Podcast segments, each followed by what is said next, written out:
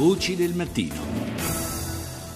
Sono passati da pochi secondi le 6.40, seconda parte di Voci del Mattino, ancora buongiorno da Paolo Salerno, come annunciato parliamo in eh, questo segmento della trasmissione della Festa dell'Europa. Il 9 maggio del 1950 l'ex presidente del Consiglio francese Robert Schuman presentava il piano di cooperazione economica europea era praticamente il primo nucleo intorno al quale si sarebbe poi sviluppato il processo di integrazione continentale che è, è tuttora in uh, itinere, tuttora in corso. E, ebbene, quella data, 9 maggio per l'appunto, è stata presa come eh, spunto per celebrare ogni anno la festa dell'Europa. E allora oggi vogliamo fare in qualche modo un po', eh, se mi passate il termine, il tagliando all'Europa, capire un po' eh, che stato di salute ha questo processo di integrazione. Lo faremo sentendo diversi pareri. Nel frattempo do il buongiorno a Sabino Cassese, giudice emerito della Corte Costituzionale, che peraltro ha avuto anche eh, delle esperienze eh, professionali dirette in Europa. Buongiorno. Buongiorno eh, si è occupato in particolare di pubblica amministrazione e eh, di integrazione, quindi eh, anche da questo punto di vista, che è un aspetto eh, peraltro piuttosto importante diciamo, dell'integrazione eh, continentale. Io le chiedo subito, prima di cominciare a sentire qualche altro parere, eh, secondo lei qual è lo stato di salute di questa Europa? Guardi, io sono un inguaribile euro-ottimista eh, se dobbiamo valutare l'Europa bisogna partire da una cosa, 87 milioni di morti, che sono quelli che hanno prodotto le due guerre mondiali. Pensi, un secolo diviso in due parti, nella prima parte del secolo due guerre mondiali, nella seconda parte del secolo nessuna guerra. Questo è il successo dell'Europa. Basterebbe questo per dare un primo premio a qualunque potere politico del mondo. Ah, non c'è dubbio, non c'è dubbio. Questa è una cosa che ci dobbiamo sempre dobbiamo ricordare. Sempre ricordare. E quindi è un, è un, capitale prezioso da, da, coltivare da questo punto di vista. Per Certamente. Cui, per cui gli euroscettimi, quelli che sono scettici sull'Europa, diciamo, io li trovo di critico sempre, perché non mettono in una prospettiva storica l'Europa. Ma certamente europeista convinto è anche Romano Prodi che però eh, quando lo ha intervistato ieri Rita Pedizzi ha detto di non riconoscersi fino in fondo in quello che l'Europa eh, è diventata. Sentiamo. Non è quella che volevamo noi, non c'è dubbio, è una missione indispensabile per il nostro futuro, ma così non va bene. Dieci anni fa eh, si stava costruendo un'Europa di solidarietà, mettendo insieme non solo strutture economiche ma anche strutture politiche. La Commissione e gli organi europei avevano un ruolo importante, oggi siamo ritornati all'Europa delle nazioni, ognuno bada al suo interesse particolare, ogni piccola decisione comporta fatiche di mesi, mesi e mesi e questa non è l'Europa che ci possa guidare nel futuro. Eppure è indispensabile perché nel frattempo è cambiato il mondo. Viviamo in questa contraddizione. La Grecia è un banco di prova per il presente e per il futuro dell'Unione? È il banco di prova in questo momento perché perché è un problema non gravissimo, quantitativamente la Grecia è solo il 2% del prodotto interno lordo europeo. Le tensioni hanno divaricato le politiche fra diversi paesi europei. Negli ultimi mesi si è passato anche all'insulto, no? alla recriminazione quando c'è un dibattito fra Grecia e Germania che eh, ritira fuori problemi di 70 anni fa, anche se gravissimi, vuol dire che, che non c'è lo spirito.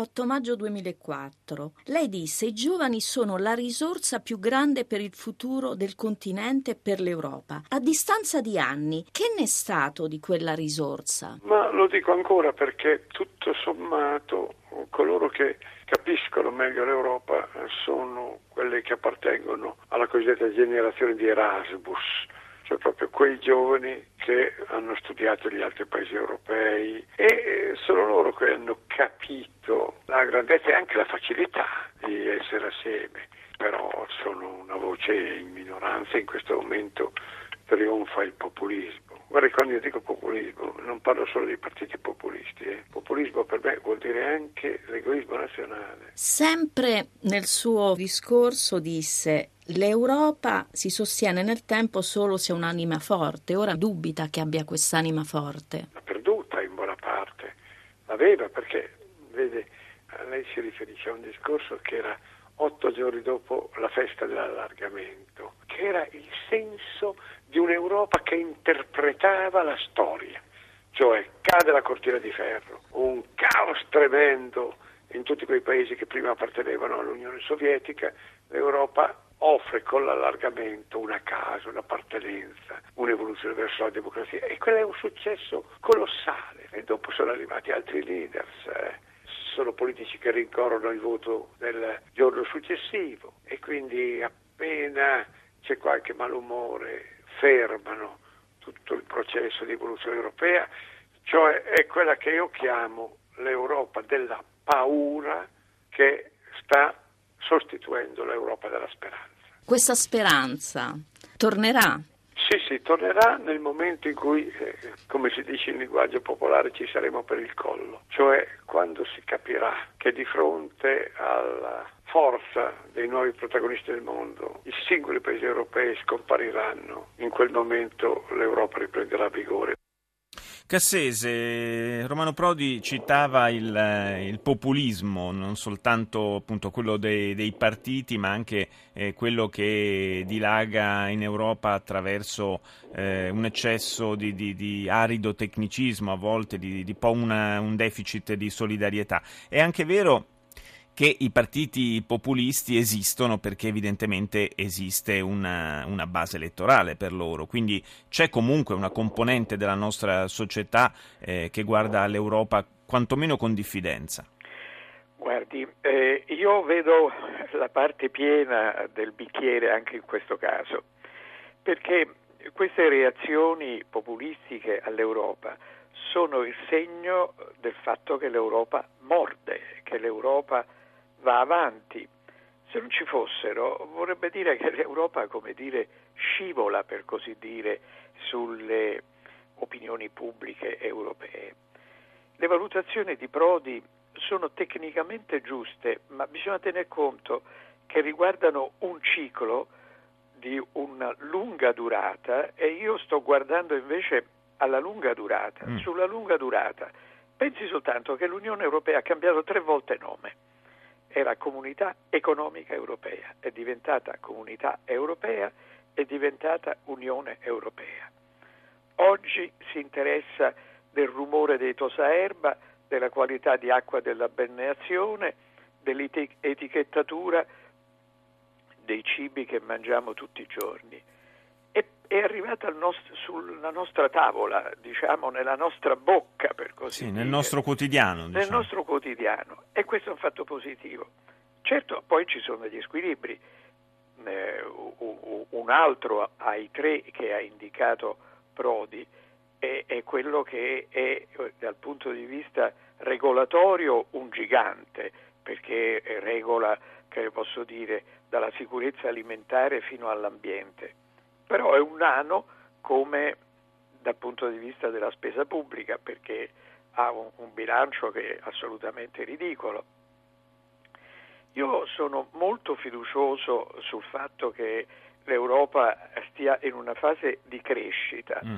con, suscitando delle reazioni contrarie che sono il segno però del fatto della sua capacità di incidere. di incidere. Senta, Cassese, senti, adesso ascoltiamo un altro parere, un altro punto di vista che è quello dell'economista e già membro del comitato esecutivo della BCE, Lorenzo Binismaghi. L'Europa è un processo di integrazione, piano piano ha portato da sei paesi iniziali oramai eh, a 28 ed è un processo che è per certi versi inevitabile perché in un mondo sempre più eh, globalizzato, sempre più integrato, in cui ci sono nuove potenze economiche e politiche, pensiamo alla Cina, pensiamo all'India, ma anche il Brasile e altre realtà sulla scena internazionale, i paesi europei individualmente non ce la fanno a competere e a imporre le loro regole, devono unirsi. Questo processo di unificazione però è complesso perché se alcune materie, tipo la moneta, eh, il commercio internazionale, le politiche commerciali, tante altre sono state messe insieme rimane un lungo percorso da, da compiere per eh, raggiungere un'integrazione completa come negli Stati Uniti. D'altra parte gli Stati Uniti stessi hanno messo quasi 200 anni prima di creare un'integrazione completa, se si pensa che il sistema di welfare americano ci è voluto eh, più di 100 anni per realizzarlo noi in 60 anni o più eh, siamo riusciti a creare un processo di integrazione molto solido, però che è sottoposto a crisi, che ha degli elementi di fragilità che devono essere affrontati cedendo gradualmente la sovranità. Il problema è che la politica nazionale, la politica rimane soprattutto nazionale, nessun esponente politico vuol cedere le sue prerogative, i suoi poteri, è molto difficile fare dei passi avanti in cui l'Europa riesce veramente a incidere perché eh, le nazioni vogliono mantenere le loro prerogative, quando c'è la crisi si accorge che ci vuole un passaggio in più. Questo passaggio è avvenuto anche di recente con l'unione bancaria, con l'unione monetaria, però bisogna costruire questa Europa per renderla più efficace, più efficiente, per far contare di più i paesi europei perché da soli non ce la facciamo. Dopo Lorenzo Binismaghi sentiamo ancora un'altra voce, quella dell'ex ministro per il coordinamento delle politiche comunitarie Valdo Spini l'Europa deve incarnare un progetto, un progetto di valori, un progetto di crescita economica, un progetto di contributo alla sistemazione globale del nostro pianeta. È quello che del resto ha fatto nei momenti migliori della sua storia, che è una storia che parte proprio dalla risoluzione dei problemi di due conflitti mondiali, la prima e la seconda guerra mondiale che hanno insanguinato il XX secolo. Oggi le condizioni sono diverse, ma i problemi del mondo sono veramente grandi e giganteschi. Allora o li affrontiamo con un atteggiamento atteggiamento comune e quindi con uno spirito europeo, oppure in qualche modo questi problemi inevitabilmente diluiranno quella che è stata la costruzione europea del XX secolo. Teniamo conto del resto che la percentuale di cittadine e cittadini europei sta diminuendo nel mondo, diminuisce molto fortemente. Quindi o assumiamo una dimensione continentale oppure non siamo niente. Questa Europa no, questa Europa appunto sembra una specie di consiglio d'amministrazione in cui ti dicono di quanto diminuire le pensioni. Ecco, se è vista in questo modo siamo perdenti se invece è un insieme di cittadine e cittadini che attraverso un rapporto fra la costruzione dell'Unione Europea e, quelle, e l'apporto che vi possono dare gli Stati nazionali ha una sua filosofia e un suo modo di risolvere i problemi della crescita dell'equilibrio del mondo, beh, allora diventa di nuovo qualcosa di appassionante. Se c'è una cosa che mi sembra che emerga da, questi, da tutte queste valutazioni, queste osservazioni che abbiamo ascoltato, raccolte dalla nostra Rita Pedizzi, è, è che c'è un, questa fase storica un po' un deficit ideale del, per quanto riguarda lo slancio europeista. Si parla tanto di economia, di, di banche, di istituzioni e poco forse proprio di, di questo afflato che c'era invece all'origine. Guardi, eh, io penso che l'Europa si è fatta proprio partendo dall'economia perché è, è lì poi il nocciolo duro quello che dicono Binismaghi e Spini è molto importante perché vedono l'Europa nel quadro generale del mondo ed è un punto che ha sottolineato Harry Kissinger nell'ultimo suo libro. Gli Stati Uniti non possono continuare ad essere il poliziotto del mondo, bisogna che ci siano delle autorità regionali, un mondo diviso in aree nelle quali ciascuno cura le cose di casa propria.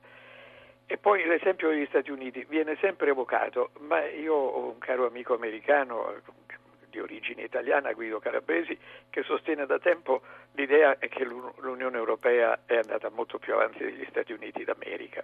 Per esempio, gli Stati Uniti sono ancora divisi tra stati che hanno la pena di morte e stati che non hanno la pena di morte. Sì. Eh, noi siamo, in un certo senso, siamo riusciti a, a raggiungere una maggiore uniformità di regole. Mm, e questo, questo, certamente è, è un'altra è, come dire, iniezione di ottimismo. È chiaro, assolutamente. Senta, un momento, eh, uno snodo importante. A questo punto stavo vedendo i dati sulle relative alle elezioni nel Regno Unito, insomma si sta delineando a quanto pare, a quanto dice la BBC, una clamorosa vittoria nelle dimensioni dei conservatori di David Cameron, quindi si profila e si concretizza diciamo, la, la prospettiva del referendum eh, pro o contro eh, l'Europa in Gran Bretagna. Sarà un momento importante anche quello. Eh, guardi, certamente, ma l'Inghilterra ha sempre avuto questa posizione un po' ambigua, un piede dentro un piede fuori. eh, bisogna tenerla in Europa, non dimenticarsi che loro sono scettici sull'Europa, ma quando sotto, sottoscrivono degli atti europei sono i più seri nell'attuazione. Quindi non dimentichiamo che c'è questa Inghilterra double face rispetto all'Europa e che è importante ovviamente tenerli in Europa. Importante per l'Europa, probabilmente, almeno da un punto di vista strettamente economico e commerciale, importante anche per loro però esserci. Non c'è dubbio, ma eh, eh questo l'aveva scritto Kant eh, nel suo famoso libro sulla pace nel mondo. Il problema fondamentale è che ci deve essere un reciproco interesse e le comunità si tengono per questo. Ci sono dei valori comuni, ma ci sono anche degli interessi comuni. Perché eh, perché Jean Monnet e Schumann hanno pensato all'Europa partendo dal, dall'economia, ma perché capivano che sarebbe stato difficile cominciare a intaccare la sovranità degli Stati, quindi partire da altri punti.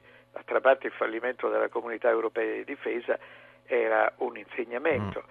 e quindi partire dallo stimolo agli interessi comuni che a poco a poco convergono e poi lentamente, purtroppo, forse troppo lentamente, arrivano verso dei tipi di unione politica.